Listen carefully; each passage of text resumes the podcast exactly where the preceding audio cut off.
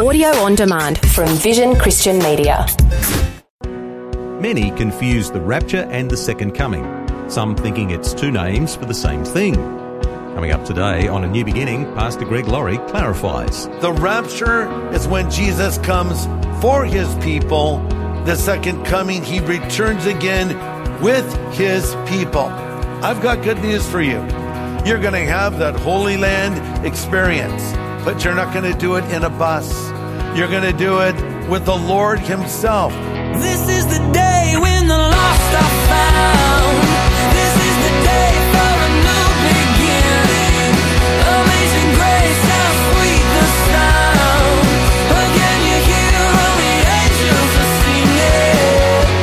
This is the day, the day when life begins. Have you ever driven down a dark, foggy road at night?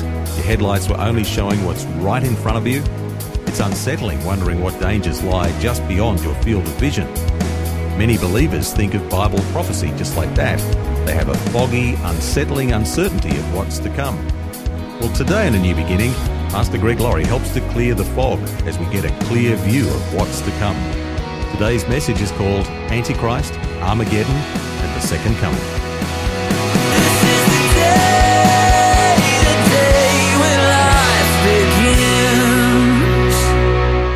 So let's dive into this mysterious character, the Antichrist. Who is he exactly? Well, first of all, he is sent by Satan himself. He is an imitator. Consider this, the prefix anti not only means against, and certainly the Antichrist is against Christ, but it also means instead of. He's a false Christ. Remember in Matthew twenty-four, as Jesus is answering the question, what will be the sign of your coming and of the end of the age? He said, many will come in my name saying, I am he. I am the Messiah. And that's who the Antichrist is. He's a false Messiah. And some will even believe he is the Messiah. He's a cheap imitation. Let's read a little bit about this curious character in Revelation thirteen, verse one.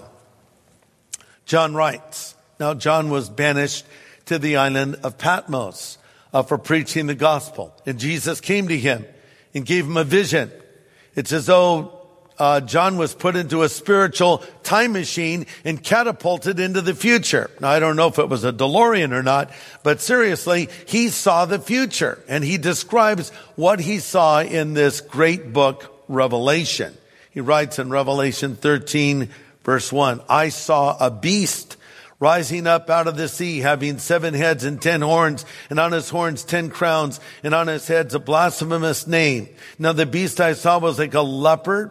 His feet were like the feet of a bear. His mouth was like the mouth of a lion. And the dragon gave him his power, throne, and great authority. And I saw one of his heads was mortally wounded, and his deadly wound was healed. And all the world marveled and followed the beast, and they worshipped the dragon who gave authority to the beast. And they worshipped the beast, saying, who is like the beast, and who will make war with him? Wow, interesting scene. So here we have the Antichrist emerging. And he is, again, defying God and attempting to take the place of Christ. And it says in verse one, he has a blasphemous name. He'll be a great orator, a great communicator, but he's coming in opposition to God. Probably not at first. At first, he'll seem very conciliatory. At first, he'll seem like a wonderful person, but then his true agenda will be revealed, and he will specifically target followers of Jesus Christ. Revelation thirteen seven says, it was granted to him to make war with the saints and to overcome them. And he also is going to dominate the globe. Uh, Revelation thirteen seven says, authority was given to him over every tribe, tongue, and nation. But again, I emphasize, the way he fools people is through peace. The Bible says, through peace, he will deceive many. But then people will realize how evil he actually is. He'll be the devil's son, as I already pointed out. And I think sometimes in life we, we get pulled into evil things because the devil is very good at packaging his wares. He's great at making bad things look good. He's also adept at making good things seem bad. And so we sort of buy what he's offering and we get pulled into it, hook, line, and sinker. And then he chews us up and he spits us out. Oh, look how exciting drugs can look, drinking can look, partying can look, sexual experimentation can look. And then fast forward a few years and you have an addict, you have an alcoholic, you have a person with some kind of venereal disease or other issues, and they realize how empty it all is. And that's what the world is going to realize. Antichrist will come as the greatest thing since sliced bread, and then he'll show who he really is. And maybe some of you have been misled by the devil. You've been taken advantage of. He's chewed you up and spit you out. And you've come to the end of your rope. There's someone watching me right now that has even thought about taking their own life. There's someone watching me right now who has attempted to take their own life. And I want you to know, no matter how bad things are for you right now, there is a God in heaven who loves you. And the Lord is an expert at putting broken things back together.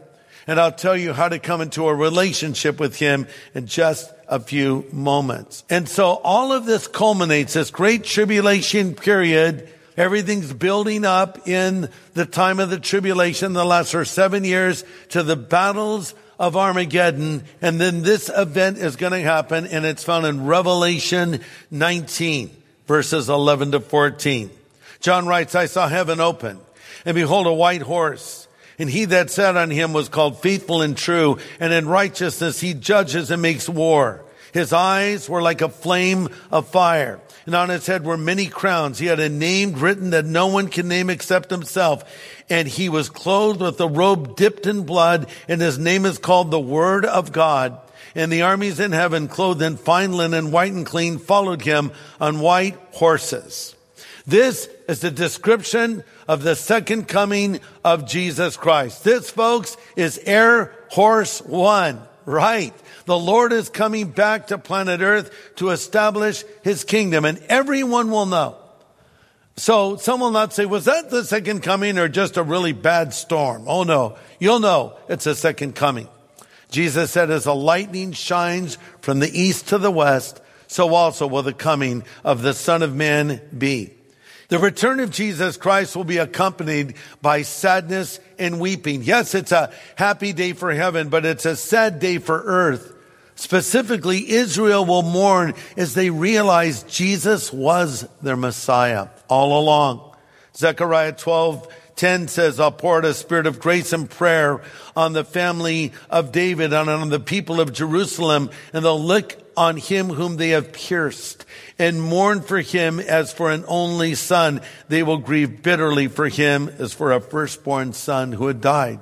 Him they had pierced. You remember Jesus died by being crucified on a cross. All the wrongs in the world are going to be made right. Justice will finally be meted out. Thanks for joining us today. You're listening to Pastor Greg Laurie from Harvest Ministries in California, U S A, and A New Beginning.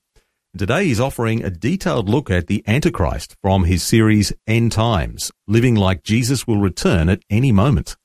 Let's continue. Now, I think it's very important to stop for a moment and contrast the rapture and the second coming, because sometimes people confuse these two events. So let me put them side by side and explain it. The rapture is when Jesus comes before judgment. The second coming is when he returns with judgment. In the rapture, he comes as a thief in the night. In the second coming, every eye will see him. The rapture, he comes for his people. In the second coming, he returns again with his people. I've got good news for you. Maybe some of you have wished you could take a, a trip to Israel. Well, you're going to have that Holy Land experience, but you're not going to do it in a bus. You're going to do it with the Lord himself, because we read that he returns with these armies. And we're told over in Jude fourteen that the Lord will come with ten thousands of his saints to execute judgment. Who are these saints that return with Christ back to the earth? The answer is Colossians three. It says, when Christ, who is our life, shall appear, then we shall appear with him in glory. Good news, folks. We're coming back and riding horses too. I don't know if you like to ride horses. I heard about a preacher that got a horse, but instead of using secular terms like giddy up and whoa, he decided to substitute praise the Lord for giddy up and hallelujah for whoa. So the preacher got in his horse and he said, praise the Lord. And the horse trotted off. Praise the Lord, he said again. Now the horse is in a full gallop. Praise the Lord. The horse is going at full steam. He's having a great time. But he realizes the horse is headed toward the edge of a cliff. The preacher's saying, wait, what's the word for stop? Uh, whoa, horse is still going. Oh no, uh, thank you, Jesus. Horse is getting toward the edge of the cliff now. Uh, uh, uh, hallelujah. And the horse stops right at the edge of the cliff. A few little pebbles are going over the side. The preacher wipes his face and says, praise the Lord. He went over the side, right? You get the joke? Okay. But seriously, though, we're going to come back with Jesus. This is very exciting. I want you to think about the first coming of our Lord and the second coming of our Lord. When Jesus first came, of course, he was a little baby wrapped in strips of cloth in a manger. When he comes back again, he'll be clothed royally in a robe dipped in blood. At his first coming, he was surrounded by animals and shepherds. At his second coming, he'll be accompanied by saints and angels. At his first coming, the door of the inn was closed to him. At his second coming, the door of the heavens will be open to him. In the first coming, he was the Lamb of God taking away the sins of the world. In the second coming, he's the ferocious lion of the tribe of Judah, bringing judgment to the earth. And this is that moment that the Bible speaks of when it says, every eye will see and every tongue will confess and every knee will bow, saying, Jesus Christ is Lord, to the glory of God the Father. Summation. Jesus is coming. What if Jesus came back today? Now, he would not come back in the second coming today, because as we already discovered, that's at the end of the tribulation period, right? But he could come in the rapture of the church for his followers today, tonight, tomorrow. Would you be ready, or would you be left behind? Well, that is entirely up to you. You see, as I said before, you will either get right or get left. And I don't mean that politically. When I say get right, you will either get right with God or you will be left behind.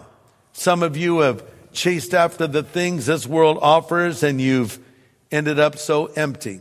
Question, do you like puzzles? I don't. I have no interest in puzzles. I have no desire to get a puzzle out and put it back together again. Frankly, to me, it seems like a waste of time.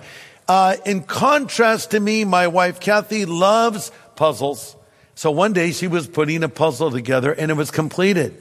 And I was upstairs and she yells out, Greg. I said, what? She said, I'm missing a piece of the puzzle. Help me find it. So I came downstairs and sure enough, she had completed this entire puzzle and there was one piece missing. So we're on our hands and knees and we're crawling around on the floor trying to find it. We finally found it under the chair, the missing piece, and she put it in place. Life can be like that. You check all the boxes. You reach all your goals. You know, if I just complete my education, I know I'll be happy. And you say, well, if I, if I just get that dream job, I know I'll be happy. Well, if I just find the right person to marry, I know I'll be happy. Then you say, if I could just find another person to marry, I know I'll be happy. Well, if we had kids, that would complete us. Well, if I could retire, that would be the ultimate goal. And on you go in life, never quite finding what you're looking for. It's like a puzzle you're putting together. And guess what? There's a piece missing, but it's not under a chair. It's in the hand of God. God holds the missing piece. And you know what it is? Let me restate it. Do you know who it is? It's Jesus. That's who you're looking for. That's who you want. And that is who you need. Jesus Christ coming into your life and forgiving you of your sin. Yes, he was born in a manger in Bethlehem. But why? So we could go shopping and give gifts to each other? No, he was born to die that we might live. That little baby came on a rescue mission from heaven to go to a cross and die for your sin and mine, then to rise again from the dead. And he promises he'll come again. Listen, folks, we live in a scary world, and it's going to get worse, and it's going to get darker. But if you have your faith in Jesus Christ, you do not have to be afraid. Remember, Jesus said, let not your heart be troubled, neither let it be afraid. You believe in God, believe also in me. In my Father's house are many mansions. If it were not so, I would have told you. If I go, I'll come again and receive you unto myself. And where I go, you know, and the way you know. And Thomas, one of his disciples, was there. And he said, we don't know where you're going, and we don't know the way. And Jesus said in response, I am the way, the truth, and the life, and no man comes to the Father but by me. The only way to get to heaven is through Jesus Christ, God's Son, who died on the cross for you. God's Son, who stands at the door of your life right now and knocks and says, if you'll hear his voice and open the door, he will come in. So I'm going to lead you in a prayer. And if you want Christ to come into your life, if you want him to forgive you of your sin, if you want to know that you will go to heaven when you die, if you want to be ready for the Lord's return, I want you to pray this prayer with me right now. Jesus is just a prayer away. Pray this after me if you would. Lord Jesus, I know that I'm a sinner, but I believe that you are the Savior who died on the cross for me and rose again from the dead. Now I choose to follow you, Lord, from this moment forward. Thank you for hearing this prayer and answering this prayer. In Jesus' name, I pray. Amen.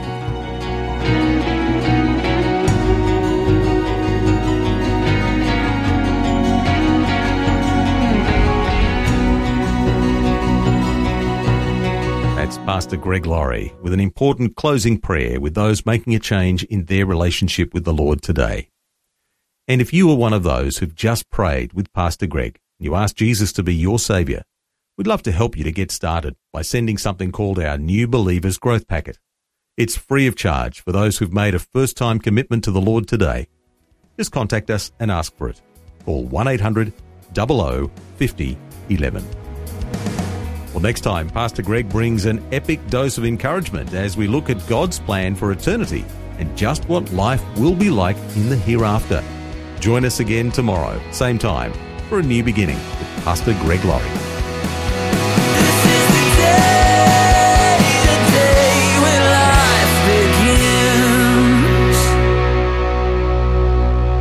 Now, for a copy of Pastor Greg's full message from today, get in touch with Vision Christian Store. It was called Antichrist, Armageddon, and the Second Coming. Just go to vision store dot org dot a u or call one eight hundred, double oh, fifty, eleven. Thanks for taking time to listen to this audio on demand from Vision Christian Media. To find out more about us, go to vision dot org dot a u.